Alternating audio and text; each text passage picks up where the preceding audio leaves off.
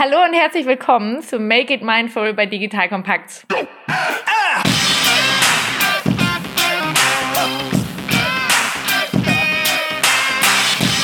Auch in dieser Folge habe ich Paul Kotes wieder bei mir. Und nachdem wir uns in der letzten Folge damit beschäftigt haben, wie wir uns selber retten können, geht es heute darum, wie wir unser Wirtschaftssystem gemeinsam retten können. Einen Tipp hatten wir euch schon mitgegeben, nämlich rette erst dich selbst, dann kannst du danach auch die Welt retten.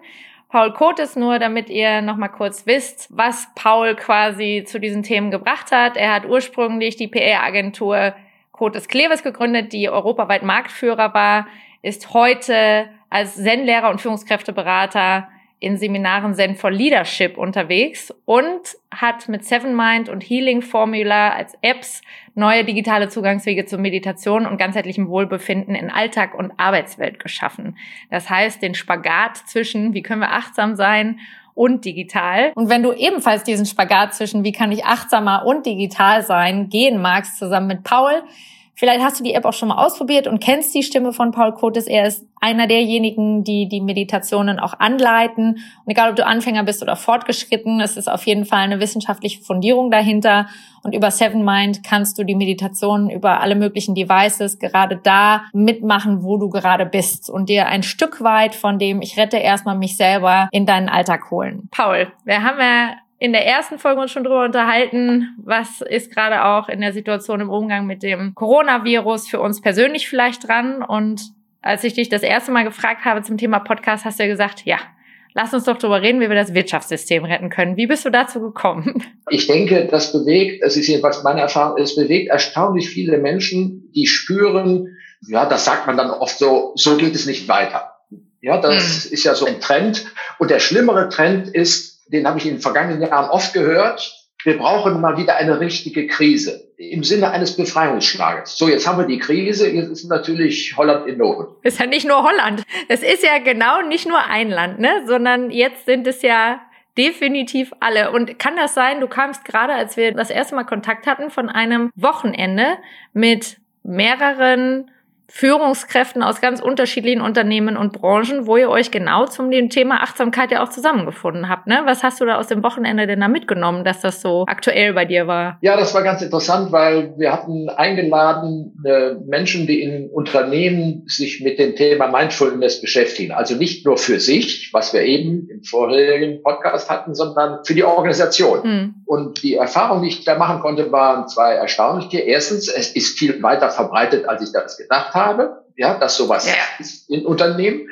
Und zweitens, es ist ein großer Idealismus da unterwegs. Also, aber im freundlichen Sinne. Da ist also kein Missionarstum, sondern da ist die Erfahrung, das hat mir gut getan und das könnte auch dem System gut tun. Und hm. das motiviert viele Menschen und das finde ich total schön, dass da auf einmal von innen etwas kommt und wir nicht immer darauf warten, ja, irgendjemand muss das System ändern oder irgendjemand muss es besser machen, sondern dass wir auf einmal auf dem Trip sind, ja, dass da so ein evolutionärer Prozess von innen stattfindet. Und der findet jetzt in dieser Corona-Krise natürlich, würde ich mal sagen, große neue Nahrung. Mit Recht ein evolutionärer Prozess von innen, das hast du ganz schön gesagt. Wenn ich das richtig mitbekommen habe, an dem Wochenende hatte ich leider selber einen Workshop geleitet, sonst wäre ich sehr gerne dabei gewesen. Ich glaube, da war SAP vertreten, BCG, da waren wirklich auch Kollegen aus Konzernen. Gerade auf der Mindful Leadership Konferenz hat Bosch vorgestellt, wie sie das einführen bei sich im Unternehmen und IBM.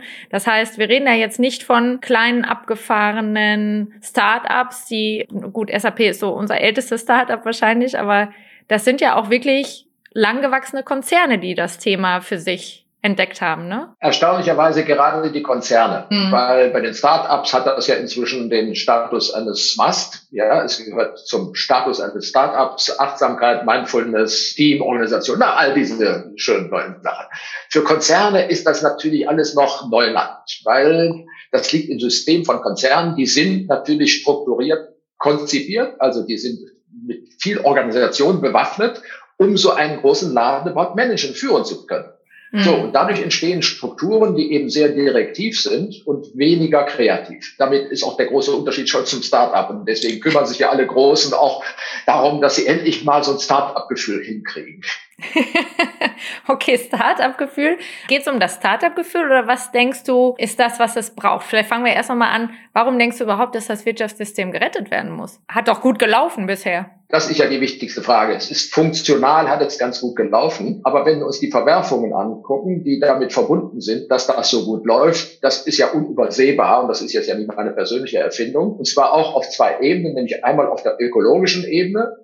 Da geht es tatsächlich drunter und drüber. Und da hat das System seinen erheblichen Anteil. Und natürlich auf der zwischenmenschlichen Ebene. Da ist die, die Distanzierung und die, die Versachlichung der, der Ebenen ist gängig geworden. Und das heißt also, da ist kein, kein wirkliches Miteinander mehr, sondern das ist ein so gut wie es geht funktionieren. Für jede Organisation ist das eigentlich tödlich auf Dauer. Wenn eine Organisation nur noch funktioniert, wird sie irgendwann kaputt gehen, wie jede Maschine irgendwann kaputt geht.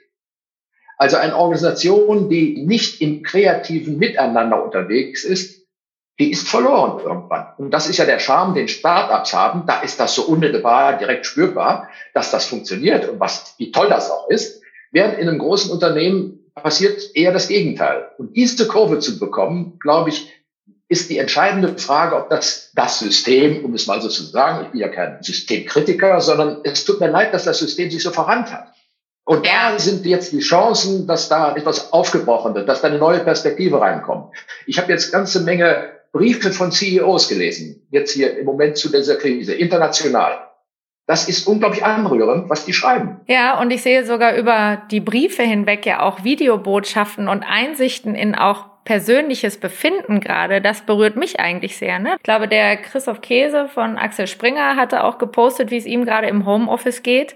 Und da waren bei mehreren Punkten auch Sachen bei, wo ich gedacht habe, schön, dass er das so offen teilt, ja, was man an Lagerkoller auch kriegt, dass einem der Kontakt zu den Kollegen fehlt, wie einen das auch zurückwirft, so auf das emotionale Empfinden. Das lese ich gerade von vielen Führungskräften auch sehr offen. Genau, genau. Und das ist ein interessantes Phänomen. Stell dir mal vor, solche Briefe hätte der vor fünf Jahren veröffentlicht oder so mhm. eine Botschaft hätte er rausgegeben. Hätten alle den Kopf geschüttelt und gesagt, ist der völlig von Sinnen? Hat er aufgegeben? Oder wie kann er seine Fehler da oder seine Probleme öffentlich kundtun? Ja. Und das ist plötzlich völlig anders. Und das ist ein großer Gewinn, ja, dass, dass da auf einmal eine, auch wieder eine Sensibilität oder eine Weichheit und eine Flexibilität zum Ausdruck kommt, die es vorher in dieser Form nicht gegeben hat. Diese, ja, du hast das so schön gesagt in der letzten Folge, Sinnlichkeit vielleicht nochmal ein anderer Kontext, aber dass ich überhaupt auf die Gefühlsebene gehe, auch in meiner öffentlichen Kommunikation. Und ich glaube, was man als Unterschied auch fühlt, ist, ist das was, was er sagt, weil man ihm im Training beigebracht hat, dass er das machen muss? Also ich weiß ja auch, als ich angefangen habe mit den ersten Trainings, gab es so Train the Trainer und dann kriegst du ein Leadership-Modell und das sollst du den Leuten beibringen, dann machen die irgendwie da ihre Gesprächsrollen, Spiele und da habe ich gedacht, ich kann da nichts mit anfangen, ne? weil ich lasse die verstehen kognitiv, wie man Feedback gibt und warum man das macht.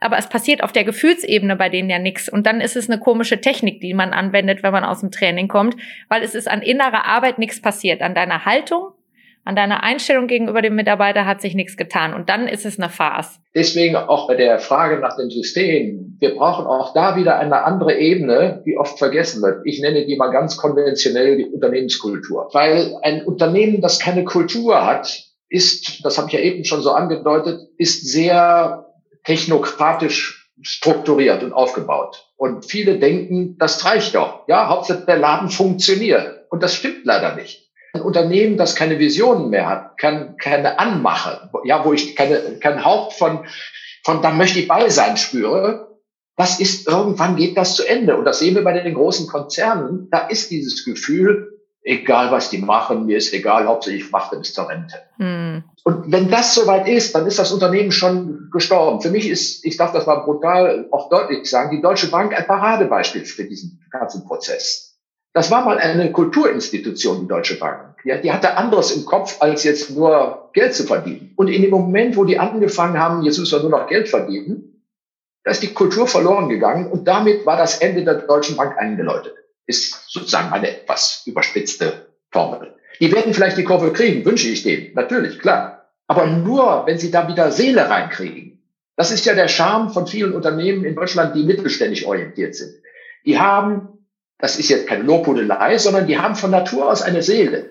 Hm. Da gibt es eine Person, meisten Fällen jedenfalls, oder eine Tradition und eine gewisse Kultur, die so ein Unternehmen zusammenhält. Ich habe das gesehen mit meiner eigenen Firma. Die hatte eine, ein hohes Maß an visionärer Idee, sonst wären wir nie marktführend geworden. Und mit dem Moment, wo die Mehrheit dann auf einmal woanders lag, war diese Luft weg, weil die neuen Eigner hatten nur eins im Kopf, Wachstum und Geld. Und das war nicht, wofür du angetreten bist, wofür du gegründet hattest damals. Nein, das geht da gar nicht um was, wofür ich da jetzt gestanden habe, sondern es geht eigentlich um ein Erfolgsprinzip. Mhm. Ja, ob ich das jetzt nur wollte oder nicht, das war, ich sag's nur ein Beispiel, weil ich das selbst so erlebt habe. Und in dem Moment, wo dieses Erfolgsprinzip, nämlich das Gestalten wollen, das Miteinander, das ein gemeinsames, sinnvolles Ziel zu erreichen, das war auf einmal weg, wenn das gemeinsame Ziel nur noch heißt, sieh zu, dass deine Marge hinbekommst, dass du teure Honorare verkaufst. Wenn das sozusagen im Vordergrund steht, dann ist das Ende eingeläutet. Ja, und dieser Sinn, du hast das noch schöner formuliert, wie kriegt man die Seele rein? Weil der Sinn scheint ja was zu sein, was überhaupt erst ermöglicht, dass sich diese Seele wieder ausbreitet, ja? Also wofür haben wir eigentlich so ein geteiltes Bewusstsein? Was verbindet uns? Ne? Wir sind ja eine Menge Individuen mit unterschiedlichen Perspektiven aufs Leben, aber wo kannst du einen geteilten Sinn nehmen? Und ich weiß nicht, ob du es mitbekommen hast in den Medien, der Hackathon, der gerade in Deutschland lief, unter der Schirmherrschaft der deutschen Bundesregierung. Das war anscheinend der größte Hackathon, der jemals stattgefunden hat. Ich bin durch Zufall im Organisationsteam gelandet, last minute, und bin unfassbar beeindruckt von der Energie, dem Einsatz dieses Orga-Teams, die kannten sich alle vorher nicht. Erst eine Woche vorher haben die sich kennengelernt. Die waren so ein enges Team, das war so wertschätzend, das war so unterstützend. Wir haben YouTube gecrashed, Slack gecrashed, weil zu viele Leute gleichzeitig online wollten. Und das war für alle so dieses Zeichen, wow, das kann die Arbeit der Zukunft sein, dass sich Leute unter einem Sinn zusammenfinden und das auch unbezahlt. Jetzt haben wir natürlich eine besondere Situation, aber es gibt so ein Gefühl von, wie wäre das, wenn das mehr passiert? Und meine Freundin hat gestern gesagt, stell dir mal vor, wir würden das als Reset nehmen, weil es betrifft ja diesmal nicht nur ein Land, sondern alle. Stell dir vor, wir würden Geld abschaffen. Alles auf Reset. Es gibt keine Banken mehr, es gibt keine Börse mehr. Die Dinge haben erstmal keinen monetären Wert. Wie würde das aussehen? Und da habe ich gedacht, was für ein spannendes Gedankenspiel. Also was könnte der Reset für dich gerade sein? Weil du hast gesagt, ein paar Gründe schon, warum wir das Wirtschaftssystem retten sollten. Was ist so dein Gefühl von Zukunft, die da gerade entsteht oder entstehen will? Ja, ich denke, das ist naheliegend und ich bin sicher, dass fast alle Menschen in Deutschland das auch schon spüren, nämlich dass da die Veränderung notwendig ist, dass wir vom das ist ja auch nichts Neues, habe ich jetzt auch nicht erfunden, dass wir vom Ich zum Wir kommen können. Ja, das Ich ist eine tolle Veranstaltung, ist eine super große Power und macht vieles möglich wie man ja auch in der Politik manchmal sehen kann, wie völlig verrückt das ein Ich möglich macht. Und das spielt mit dem Wir, dann ist das ja noch toller. Ja, das ist also genial in diesem Falle. Aber dennoch, das ist ja nur ein Theaterstück. Das ist ja kein wirkliches Wir, sondern hier müssen wir sehen, wie kriegen wir auch hier wieder eine Balance hin zwischen dem, was ich Ego nenne, was wichtig ist und was notwendig ist, um im Leben zu überleben. Wie kriege ich das in Balance mit dem, was wir ist? Das hat mal früher in bestimmten Kulturen gelegentlich gegeben, aber selten genug. Und da denke ich, das ist die große Herausforderung, was mit dem Stichwort Gemeinwohl so manchmal umschrieben wird. Und dafür mal das Verrückteste zu denken, ist immer eine gesunde Erfahrung. Mal das Extrem zu denken, ja, alles auf Null zu stellen. Ja, Im Zen hat das ja Methode, der Anspruch des Nichts als eine ultimative Erfahrung. Ja, weil aus diesem Nichts, aus diesem Infragestellen besteht die Chance, dass da was Neues, Verrücktes entstehen kann. Das entsteht natürlich nicht, wenn ich ständig am System herumrepariere. Das habe ich gesehen, als ich auf dein LinkedIn-Profil geguckt habe, dass du bei Berufserfahrung und unter deinem Namen nur stehen hast, nichts. Und da habe ich gedacht, das ist für jemanden, der Zen-Lehrer ist, sehr konsequent. Vielleicht kannst du das nochmal. Was meinst du mit nichts? Also, was muss ich mir darunter vorstellen, wenn du von diesem Nichts sprichst? naja, fangen wir es mal einfach an. Was ist alles? Alles ist alles, ja? Mhm. Alles, egal was. So, und das ist das Gegenteil davon.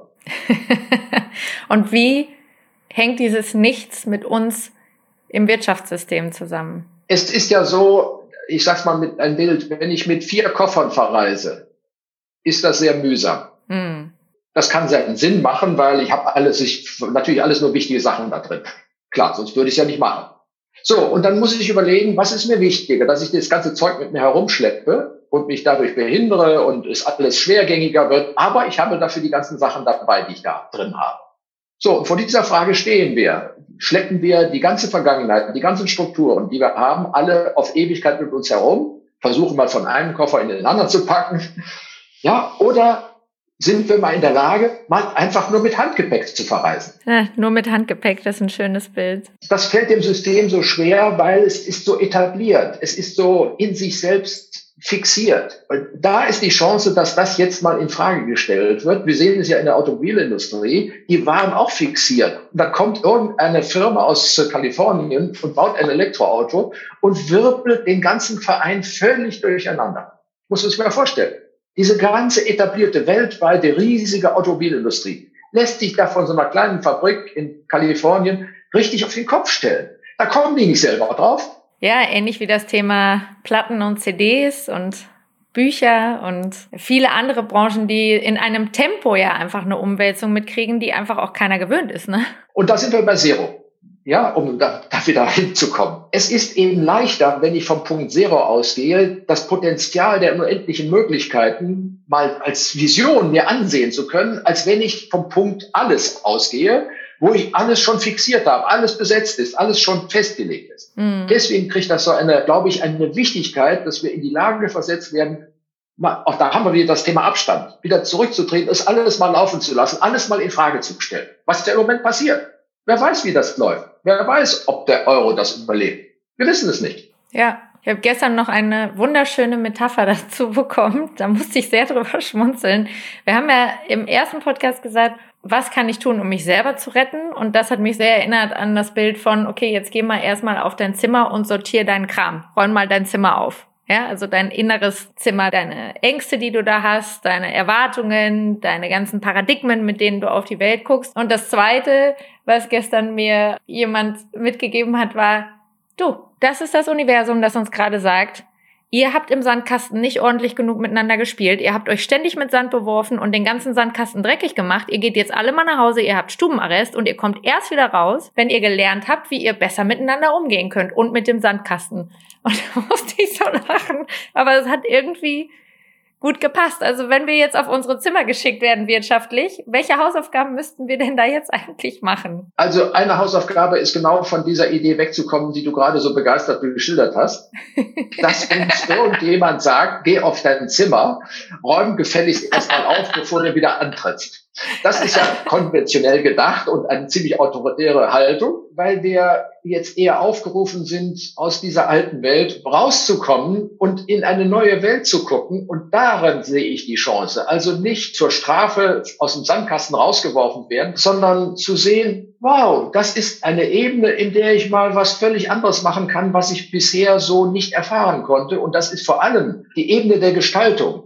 Es ist ein großes Dilemma, dass wir im System eben vieles funktional organisiert und strukturiert haben.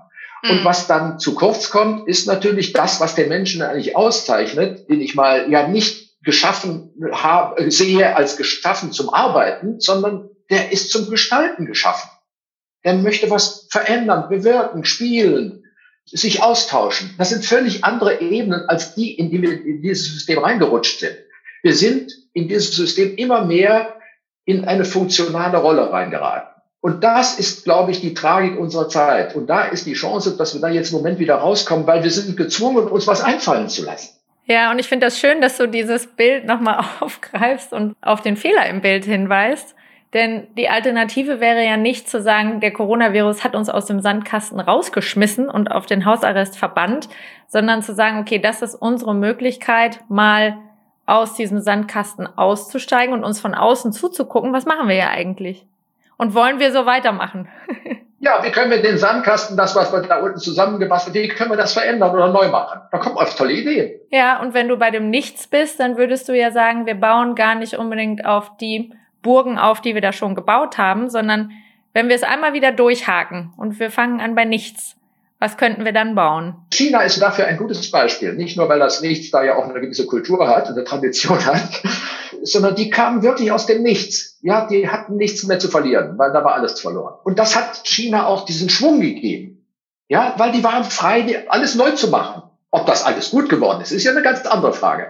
Aber diese ganze Dynamik in China ist vor allen Dingen deswegen entstanden, weil die aus dem Nichts kamen. Ja, es hat heute nochmal Klick gemacht auf diesen vier Ebenen, die der Sharma ja auch beschreibt, wo er sagt, du hast erst ein System, was eben sehr viel Struktur und Halt gibt. Der Vorteil ist, es hat viel Stabilität. Und es funktioniert so lange, bis man merkt, es ist so stabil, da fehlt mir die Dynamik. So, dann geht's eine Ebene weiter, dann kommt wieder mehr Dynamik, indem eben über Netzwerke oder über Verbindungen etwas mehr Bewegung reinkommt. Man kann sich eben auch außerhalb des Unternehmens zusammentun, bis es eigentlich am Ende auf die vierte Stufe geht und das wäre, können wir überhaupt außerhalb dieser Strukturen und Systeme uns einfach gemeinsam zu dem zusammentun, wo wir merken, wir sind die richtigen Leute, um jetzt an dem zu arbeiten. Ich greife dich mal wieder auf, was jetzt dran ist. Also das, wo uns jetzt quasi der Flow hintreibt. Ja, wir können jetzt etwas ausprobieren, was vorher eben so nicht möglich war. Das ist aber jetzt nur die ganz flache Ebene, eher die operative Ebene. Wobei ich denke, der Shift, der notwendig ist, ist eben das, was wir eingangs hatten, nämlich die Frage des Bewusstseins. Und zwar so, dass wir das Bewusstsein eben nicht nur als nice to have sehen, ja, so ein Gedanke an schöne Umwelt oder müsste alles besser sein oder wir müssten anders miteinander umgehen, so in diesem Konjunktiv denken das bringt nichts, meiner Meinung nach. Sondern das, was ich immer zitiere, ist, in der amerikanischen Verfassung steht der Unsport Pursuit of Happiness. Ja, kennen die meisten. So, und das ist einfach in Vergessenheit geraten. Das ist nicht mehr die Messlatte. Sondern, was ist die Messlatte? Naja, da kann ich immer schnell nach Amerika gucken, was da die Messlatten sind.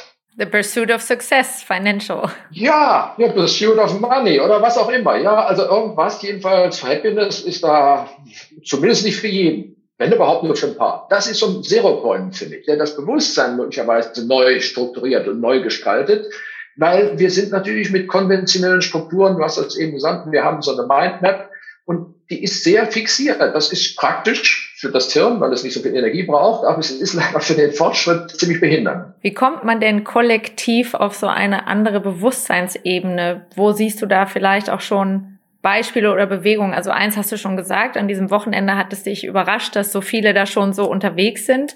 Also was sind so für dich die Dinge, die dir gerade auch einfach Hoffnung geben, dass das jetzt ein guter Zeitpunkt ist, auch diesen Shift hinzukriegen gemeinsam? Naja, Hoffnung ist schon wieder so ein Wort, das ich nicht so sehr schätze. Weil es ist ja irgendwie wieder die Übergabe an Erwartung an irgendwohin ja, da bin ich da nicht mehr zuständig. Weil okay, ja, guter Hinweis. Also was ist dir lieber als Hoffnung? Eine Idee, ein Plan oder eine Vision oder sowas, ja. Aber nochmal zurück zu deiner Frage. Ich will mal einen ganz großen weiten Wurf machen. Ja, wenn man mal die Entwicklungsgeschichte der Menschheit sieht, passiert ja da auch nichts viel Zufälliges, sondern man kann das so wirklich sehen, das ist auch eine Entwicklung der Menschen zu dem, wie wir heute sind. Mhm. Und das ist extrem anders als ein Neandertaler beispielsweise. Ja, und parallel zu dieser Entwicklung hat sich ja auch bei den Menschen das Thema Meditation, Achtsamkeit und sowas schon vor tausenden von Jahren entwickelt. Aber es war immer eine Geheimwissenschaft. Es war immer nur für ein paar Ausgewählte, weil die Normalen konnten da nicht gut mit umgehen. War so die Idee. Also man musste sich da einweihen lassen. Und das war manchmal sehr mühsam. So, und wir sind heute in einer Entwicklung, wo diese Erfahrungen allen zugänglich ist. Das ist eine Revolution. Ja, die wird einem oft nicht bewusst, weil wir das selber nicht mehr mitbekommen. Aber es ist eine Revolution, dass das, was wir jetzt hier gerade besprechen, überhaupt besprechbar ist. Ja, stimmt. Das, denke ich, ist eine Frage der Zeit. Also wenn ich mal auf die Zeitqualität komme, wir hatten ja auch schon das Schicksalhafte eben. Wir sind in einer Zeit, wo solche Prozesse allmählich ins Bewusstsein kommen und wo das nicht mehr so, so ein paar einzelne Avantgarde-Typen sind oder ein paar Start-ups vielleicht, sondern inzwischen ist das überall gelandet. Das ist noch zwar nicht so tief verankert, aber es ist jedenfalls da und es wird auch sich weiterentwickeln, wenn wir das alles überleben. Ja, das ist, das ist unvermeidbar. Und deswegen schaue ich eher, nicht eher statt mit Hoffnung, schaue ich mit großem Interesse, mit einem gewissen Vergnügen auch darauf. Also mit Interesse und Vergnügen, was nimmst du denn da wahr? Also wo sagst du, hm, das ist ja eigentlich schon ein anderes Bewusstsein als das, aus dem wir vielleicht herkommen. Ja, gerade das Beispiel, dass sich CEOs jetzt öffentlich outen, dass sie ein Gefühl haben, ist eine Sensation. Das klingt jetzt so ein bisschen, als wäre es nur eine Marketingmaßnahme. Mag bei dem einen oder anderen vielleicht auch so sein, weiß ich nicht. Aber ich habe so, was ich gelesen habe, muss ich sagen, da war ich beeindruckt und du hattest hier auch so ein Beispiel, wie authentisch das klang. Dass die Betroffenheit, die dazu veranlasst, sowas zu schreiben und sowas zu verschicken, solche Botschaften, das ist völlig neu. Und das kann man nicht mehr zurückschrauben. Ich sage nochmal ein Beispiel, was mich sehr beeindruckt hat, als der frühere Vorstandsvorsitzende von BMW, der heute im Aufsichtsrat ist. Mhm. Das ist noch nicht lange her. Der wechselte also in den Aufsichtsrat, dann wurde von der Süddeutschen Zeitung gefragt, ja, was ändert sich denn jetzt für Sie? Da sagt er öffentlich, also abgestimmt und alles geregelt, sagt er, da habe ich mehr Zeit zum Meditieren. Dass sowas überhaupt möglich ist, sowohl, dass er das sagt, wie auch, dass die Süddeutsche das abdruckt und dass die Firma das erlaubt, dass er das sagt und abdrucken lässt. Das ist eine große Tür aufgemacht. Das war ein mhm. banaler kleiner Vorgang, aber die Tür war riesengroß damit aufgegangen. Ja, und das ist ja genau das Dilemma, was viele mit dem Bewusstsein, was aktuell noch an vielen Stellen vorhanden ist, ja haben und sagen, ich habe ja keine Zeit dafür oder ein Kollege, der dann in die Luft guckt und die anderen Kollegen sagen, er hat ja nichts zu tun, der guckt am Tag immer so oft in die Luft. Und ich habe jetzt eine Geschäftsführerin, die sagt, ich habe das erste Mal, dass der Mitgeschäftsführer, wenn er mich fragt, kannst du das und das und das bedeutet machen, und sagt, nee, kann ich nicht, muss heute Energiearbeit machen. muss heute den Raum halten für unser Unternehmen in dieser Krise, dass der sagt, bitte mach das, weil Energiearbeit ist gerade so wichtig und das kann keiner besser als du. Danke, dass du das für unseren Laden machst. Ja, super. Und sie sagt, das ist so neu. ja, eben, dass sowas möglich ist und nicht gleich abgewürgt ist. Dass das nicht gleich als verrückt oder geht nicht. Das ist die große Chance unserer Zeit. Und deswegen bin ich ganz fröhlich guter Dinge. Das System muss sich ändern. Entweder weil es kaputt geht, ja, mhm. das wäre schade, oder weil es von selber draufkommt, weil es innovationsfähig in sich ist. Mhm. Da gibt's diesen schönen Begriff von Inversion, ja, also dass du, als wenn du die Socken ineinander steckst, und dann ziehst du die von links auf rechts, dass das gerade das ist, wie diese Systemtransformation sich auch anfühlen kann, ja? Und das ist noch die spannende Frage, die wir am Ende ja gerne den Hörern mitgeben können, wenn es darum geht, wie können wir das Wirtschaftssystem retten? Wir haben ja schon gesagt, was für den Einzelnen sinnvoll sein kann. Also immer zu gucken, was ist die andere Seite von dem, was gerade passiert, den Dingen ihren Lauf zu lassen und das zu tun, was dran ist, aber nicht einfach nur stumpf die To-Do-Liste abzuarbeiten oder in Aktionismus zu verfallen. Wenn ich das für mich schon gut beherzigen kann, wie kann ich jetzt in meinem Unternehmen eigentlich dazu beitragen oder auch in meiner Branche, dass diese Bewusstseinsveränderung auch hier im größeren Rahmen stattfinden kann? Was hast du da für Tipps oder Vorstellungen oder Visionen? Ja, da gibt es natürlich viele Methoden. Wir haben ja ein paar Beispiele genannt, mit denen man das dann bewerkstelligen kann. Aber ich glaube, wichtiger ist, das ist eben eine, das, was wir auch gesagt haben. Das Wort retten hat ja so etwas auch wieder missionarisches und mm. besserwisserisches. Sich davon zu befreien, wäre schon mal eine gute Sache. Sondern es geht eher um dein Sockenerlebnis, nämlich Türen aufzumachen, würde ich mal als Bild sagen. Ja, Türen aufmachen, und sehen, ah, da gibt es noch andere Räume, die habe ich vorher gar nicht gesehen und entdeckt. Und diese Haltung des ständig neue Türen aufmachens und mal gucken, ob der Raum vielleicht wichtig ist oder notwendig ist, der da entsteht. Und wenn er nicht wichtig ist, mache ich die Tür wieder zu, ist okay. Ja, aber diese Offenheit zu entwickeln als eine Grundhaltung, ich glaube, das ist das, was im Moment auch überall passiert. Ja, es sind ja schon viele, gerade jüngere Mitarbeiter, die sich Dinge herausnehmen, die ja noch vor wenigen Jahren völlig undenkbar waren. Ich habe das auch erlebt, dass eine Führungskraft sagt, nee, ich möchte vier Tage in der Woche arbeiten, weil ich habe Familie und äh, wenn ich dafür weniger Geld kriege, ist das okay. Ja gut, der verdient genug, kann er das leicht sagen, aber dass er es überhaupt so sagt, das ist schon mal eine neue Tür. Und dass das akzeptiert worden ist, der Aufsichtsrat hat gesagt, ja, okay, mach das, wir wollen den Typ. Ja, stimmt. Das passt auch zu den Videos, die man teilweise jetzt online sieht von den Führungskräften, die filmen, wie sie versuchen zu arbeiten im Homeoffice und hier und da bei Videokonferenzen auch die Kinder auf dem Schoß haben. Und das ist ja was, was gerade in Deutschland sehr ungewöhnlich ist, ne? dass sich die Führungskräfte mit den Kindern zeigen und sagen, ganz ehrlich, ich bin hier tagsüber einfach nicht im Durchpower-Modus, sondern ich bin halt auch Vater oder Mutter. Ich habe eben meine Kinder hier und ich schicke die nicht weg und schließe nicht die Tür ab, sondern ich hole die vor die Kamera und sage, ja, guck, das sind meine Arbeitskollegen oder meine Mitarbeiter. Das ist ja auch eine ganz andere Nähe. Also wir begegnen uns ja auch zu Hause. Das merke ich, ist ja auch im Homeoffice ganz spannend. Ne? Also die Unternehmen, die das gar nicht vorher hatten, die haben jetzt schon einen Blick für, okay, wie sieht denn das Arbeitszimmer vom Chef aus? Da geht auch schon eine Tür auf. Wenn wir mal die verschiedenen Zukunftsszenarien für den Verlauf dieser Krise mal so gegeneinander halten und mal unterstellen, es geht einigermaßen glimpflich äh, davon. Das heißt, wir werden irgendwann im Sommer wieder halbwegs in die Normalität zurückkehren können. Dann wird sich vieles verändert haben. Und es wird sich dann mhm. zeigen, ob wir alle wieder nach drei Monaten da sind, wo wir ursprünglich aufgehört haben.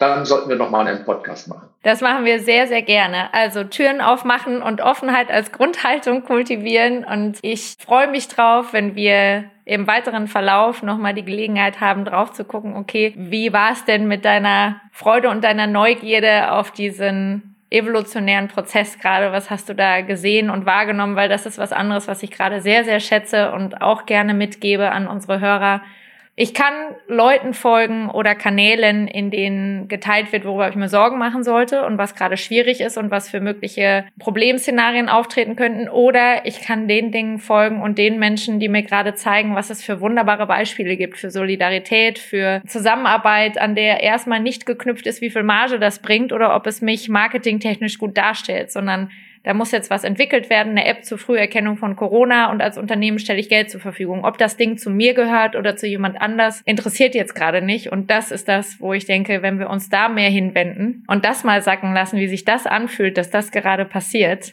dann kann da noch viel mehr aus diesem Bewusstsein heraus entstehen. Ganz herzlichen Dank und wenn ihr Paul weiterhin folgen wollt, dann geht gerne mal auf die Apps von ihm und lasst euch, wenn ihr mögt, in den Meditationen begleiten, in dem Moment, wo ihr gerne noch euch Begleitung wünscht. Dir, Paul, erstmal alles Gute. Alles Gute. Ciao. Ciao.